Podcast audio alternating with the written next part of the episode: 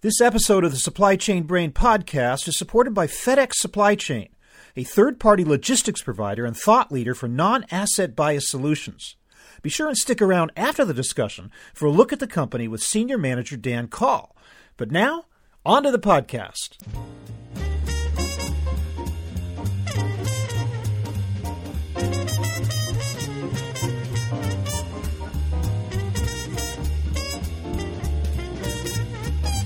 With the Amazon dot com colossus bestriding the land, there seems little hope for the small or medium-sized e-tailer to survive, let alone thrive.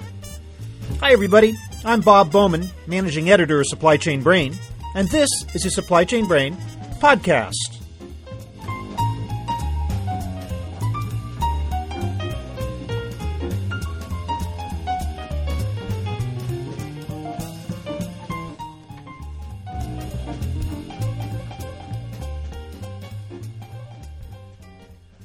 Dinosaurs weren't the only creatures that existed in prehistoric times. Sometimes a lot of scrappy little animals managed to get by as well. And perhaps that scenario can serve as a reassuring metaphor for many of the smaller e-commerce players who are struggling to assert themselves in Amazon's shadow. Today we'll hear some strategies for survival from Dan Call, Senior Manager of E-commerce Fulfillment with FedEx Supply Chain. We'll talk about how smaller e-tailers can carve out market niches and maybe even surpass the capabilities of Amazon and similar giants. Call calls it the unboxing experience, the means by which the so-called little guy can differentiate itself from the competition. Along the way, we'll delve into the unique offerings of the so-called microbrands. So here is my conversation with Dan Call.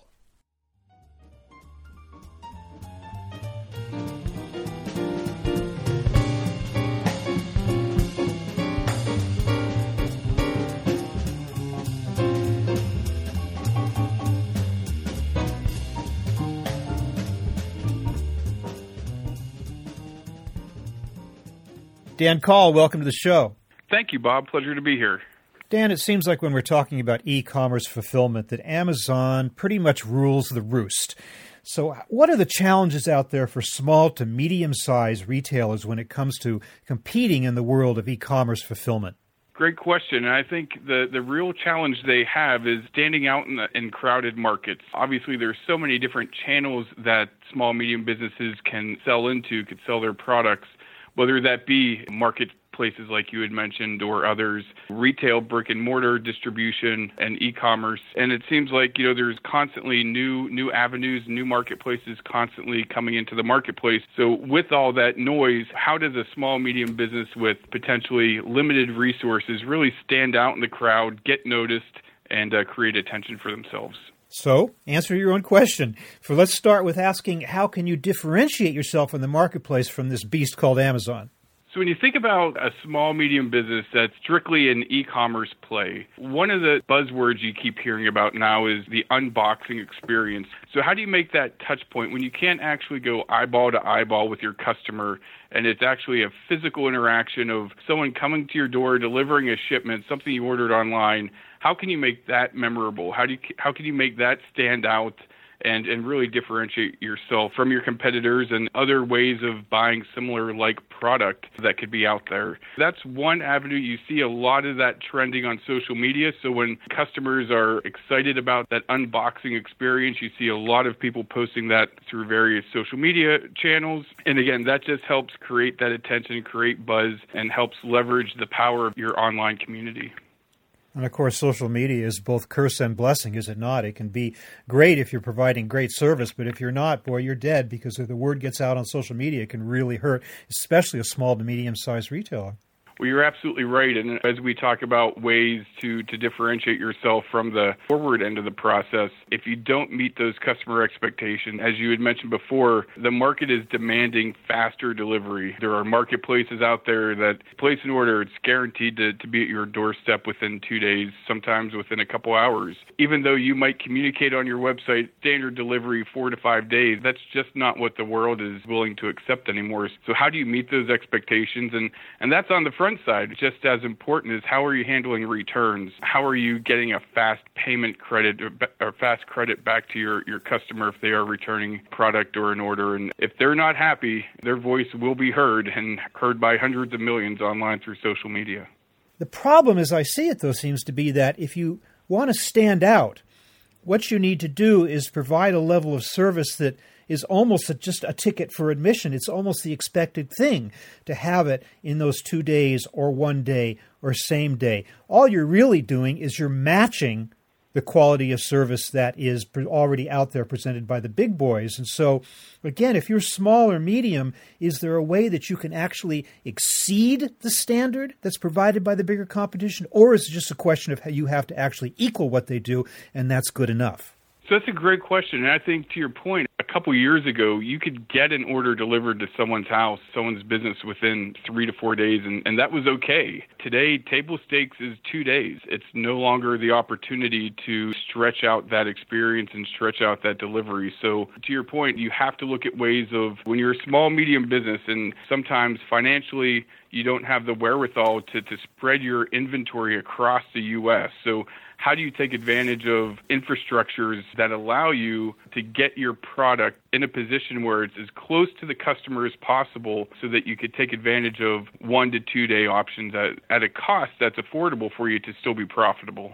Indeed, you're up against the massive fulfillment network of Amazon. I know we keep getting back to them as the example. They're not the only big one out there, but at the risk of beating that horse, they have so many e-commerce fulfillment warehouses now that just in terms of locating, as you say, the physical product close to the market, small to medium-sized retailers simply cannot do that. So how does it make up for its inability to match the physical fulfillment network? So again, I think when you look at any marketplace that's out there today, what they're really good at doing is certainly giving a lot of visibility to a lot of product and raising competition for those. So one of the ways we found that customers today are standing out is you're getting to the point where now you're seeing just a lot of micro brands. So you're seeing companies differentiate themselves because they have a unique product. They're spending a lot of time, energy, and resources on product development, innovation that makes them not be a comparable product that might be out there in one of many marketplaces. Yeah, you just mentioned in the old days it used to be good enough for three or four days or even a week or two weeks, I can recall. And sometimes I remember even before that, the old catalog days allow four to six weeks for delivery, and we'd put up with that. Now the time window is just shrinking and shrinking to the point where it's two days, it's one day, it's same day, it's one hour. Where do you see the the predominant demand out there in terms of fulfillment time these days? Are customers willing to take maybe a couple of days in exchange for a lower price? Or, is, or are we getting moving closer and closer to that give it to me now or as close to now as you can possibly make it? I think it depends on what that small, medium business is selling and, and what markets they're driving into. We've done some research as well, and what we're finding is customers are willing to maybe give up to add an extra day to the delivery cycle if there's some sort of incentive for them. So when given the option, how about a five dollar coupon on your next order if, if you receive this within three to four days? You're seeing a lot of that conversion take place. So it depends on the commodity that a consumer is going online to purchase. There are things you need in a couple of days. You run out of spaghetti sauce and you you need something. You don't want to go to the grocery store. But sometimes when you're buying a luxury type product or a brand product that you're really excited to get, yes, you're going to want that in a couple of days. But but there are opportunities, I think, for customers or small, medium brands to, again, get creative in driving a positive customer experience that allows them a couple extra days to get the product to the doorstep. It really has to be a win-win situation for both the end consumer and, and the small, medium customer. In so many cases, it's about the last mile. I mean, you can do everything perfect, but if you blow that part, then you've blown everything. What are the trends that you see right now in last mile in terms of the ways in which product is getting to the customer in that manner? What are some of the modes? What are some of the techniques? And, and how does that apply to the challenge of small to medium-sized retailers fulfilling that last mile requirement? I think that last mile is so crucial. And again, a lot of that is driven by that customer experience that consumers are demanding right now. So obviously you're seeing a lot of companies, a lot of startups trying to solve for that. You see a lot of traditional companies that have solutions that do that too, that do that same day delivery, one to two hours. Obviously companies like Uber that are getting into this delivery mode as well too. So I think it still has a lot of roadway ahead of it. There's a lot of work to be done, but there's obviously a lot of very smart individuals putting a lot of time and resources in, into getting that right. What about some of the options to door delivery that we're seeing? On one hand, order online, pick up in store, but even more importantly, the use of off-site lockers to pick up merchandise. How does that relate to small and medium-sized e-commerce retailers, and, and how popular are those options as you see it? So great question, and I think those options are going to become, again, more robust here in the near future. And I think it's more than fulfillment, too. It's all, it's also the, the reverse side. So how can a customer have an option, again, to get product faster if that organization doesn't have to do that delivery to the doorstep, that last mile, and drives the customer to, like you said, a locker or the whole omni-channel experience where you get a customer to go into a brick-and-mortar. And again, there is an opportunity to sell more and, and to get someone with, within the four walls of a retail store, which is what everyone would like to see happen. I think what you're going to see is that evolve and some players get into that space with a lot of strategic partnerships. And I think it's going to be twofold. I think it's not only going to be for that outbound fulfillment delivery, but it will also incorporate how do we handle returns quickly, efficiently, and get credit back to customers instantly. Okay, let's talk about returns then. What are the unique challenges that a small to medium-sized retailer faces in what has always been, in any type of catalog or online experience, uh, or even an in-store experience, it's always been a big headache for retailers. How can the so-called little guy handle the unique challenge of returns? It comes to the right partnership. To our earlier conversation, you used to be able to fulfill an order within a couple of days and have it delivered in four to five days. Now customers want that return, want that credit for that purchase. They want to receive that before you even get the return within your distribution center.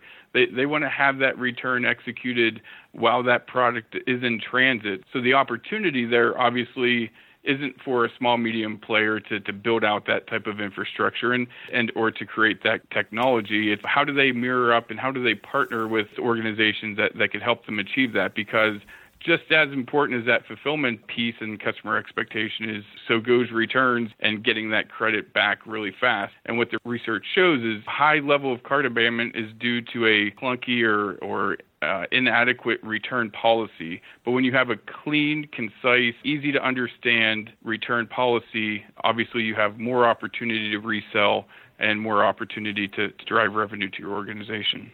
Talk about the geographical challenges of serving customers everywhere. It's one thing in order to uh, fulfill an order into a dense urban area where I imagine it's easier because you have more options. But when you get out of, of cities, you get into more remote areas, those customers are just as demanding as the urban customers are. So what are some of the challenges for the smaller retailer reaching those areas? What the goal is for these organizations is how do I have the least amount of inventory?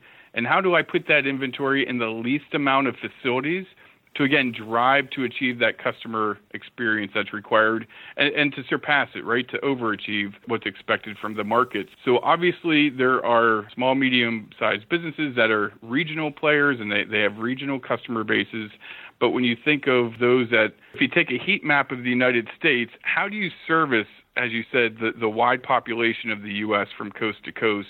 And again, with the limited financial resources, how do you put that inventory in as few warehouses as possible to achieve that customer experience? And and that's going to be the real key, and that because, again, the financial wherewithal is, is typically a challenge. It's not like these small, medium businesses have the ability to have their inventory within ten or twelve facilities. It has to be very strategically located across the U S. And we're only talking about the U S here, but I mean, it's obviously, we have to point out that ninety-six percent of the world's consumers live outside of the U S. So how do you position your inventory for cross-border, and how do you take advantage of the market that's also outside of the U S as well? technology? How do you see that fitting into the picture? How soon will we see some of these uh, science fiction-y type things like self-driving cars and drones helping in the fulfillment experience, and how that, how might that also benefit the small to medium-sized company? I think a lot of it is happening today, and there, there's a lot of it happening behind the scenes. You'll see the, the sci-fi YouTube videos, and you'll see the announcements, and, and that's exciting for all of us. We we live in one of the most unique industries out there, and, and innovation is going to drive all of us to, to a much greater place year over year. What maybe you don't see, and not everyone sees, is there's a lot of research and development going on. There's a lot of testing, sci-fi, even standardized robotics, whatever it might be. And and what that does is obviously that drives efficiencies. And, and when a small, medium business could rely on, on the right partners that are making those investments to explore everything that's possible, that obviously will get the ability to get products and orders to customers faster. That innovation will allow for reduced steps within the supply chain arena, which will drive costs down as well too. So it again will be a win-win for all.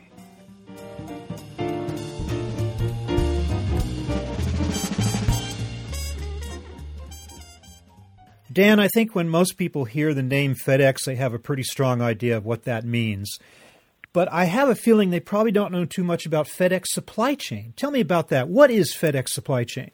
When you think of FedEx Supply Chain as a whole, you think of an end-to-end partner that could handle fulfillment, distribution, reverse logistics, any aspect of that supply chain spectrum for a company that's as small as someone who's launching on Kickstarter and taking pre-sales to the largest internet retailers and the largest brick-and-mortar retailers in the U S, and coming up with solutions that help drive efficiencies, reduce costs, and again, drive an amazing customer experience for their customers. Well, clarify for me how these units work. You have something called FedEx Supply Chain, and you just talked about FedEx Fulfillment. Is one, are those two separate things? Is one inside of another, or, or, or how do they relate to one another?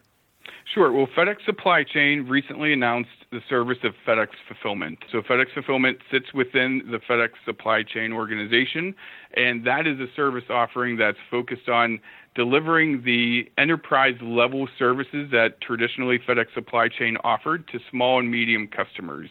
So again, taking decades of experience in reverse logistics, forward logistics, and taking that expertise and taking that technology and bringing it down to a small, medium-sized business, making it affordable for them, and again, giving them the ability to grow within a single provider. In terms of the services you offer, let's get beyond just the package on a truck. Tell me what else, what other specific types of services come under the umbrella of FedEx Fulfillment? There's a lot of value-add services. I mean, as we've as we've been talking about here, how do customers stand out? How how do we help our customers grow and scale throughout the domestic economy and and also globally as well? Our goal, our mission is to represent our customers and their brands. We want to make sure that their brands stick out. So everything that would leave a FedEx Fulfillment warehouse is branded with our customer's logo. We offer the ability to do, obviously, custom kitting, gift wrapping, put those special touches that mean so much to the end customer. So again, it's a great unboxing experience and really allows our customers to stand out in what could be crowded markets. And additionally, giving them the leverage of, of hitting that ninety-six percent of the world's consumers that live outside of the U S, having an end-to-end solution that includes an offering by FedEx called FedEx Cross-Border. So we, we enable commerce in another two hundred twenty countries outside the U S with an easy integrated solution that, again, gives our customers one of the largest addressable markets in the world. And you would argue that outsourcing is the key for the small to medium-sized company to be able to compete with the big guys, right? I think so. Most companies, most small, medium-sized businesses, most entrepreneurs go into business because they have a passion for what they do. They have a passion for that product they've developed or that new technology, that new innovative product that they've developed. They don't usually go into business because they like to ship stuff. They don't go into business because they want to figure out where should my inventory be located across the United States? How do I pick and pack? What's the most efficient way to do that? So by outsourcing with the right partner, it gives our customers and it gives small and medium-sized businesses the, the ability to focus on what makes them great and to focus on, on again, their their product delivery to their customers and their product development and research so that they can continue to grow and stand out in their markets. Dan Call, I want to thank you so much for sitting down with us to talk about the challenge of small and medium-sized e-commerce retailers competing in today's environment, and to talk about FedEx Supply Chain and FedEx Fulfillment as well. It's been an unboxing experience. Thank you very much for being with us. Thank you, Bob. My pleasure.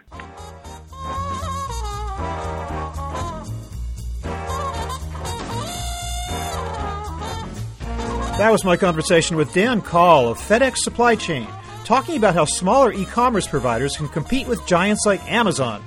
Our thanks to FedEx Supply Chain for sponsoring this episode. We're online at w w w dot supply chain brain dot com, where we post a new episode of this podcast for streaming or downloading every Friday. You can also read my Think Tank blog, watch thousands of videos, and access all of our other content, including the digital edition of our magazine. Look for us on Facebook and LinkedIn, and follow us on Twitter at S C Brain. You can also download or subscribe to the podcast on iTunes. Got any comments or suggestions on this or any episode? Email me at r bowman at supply chain brain dot com. See you next time.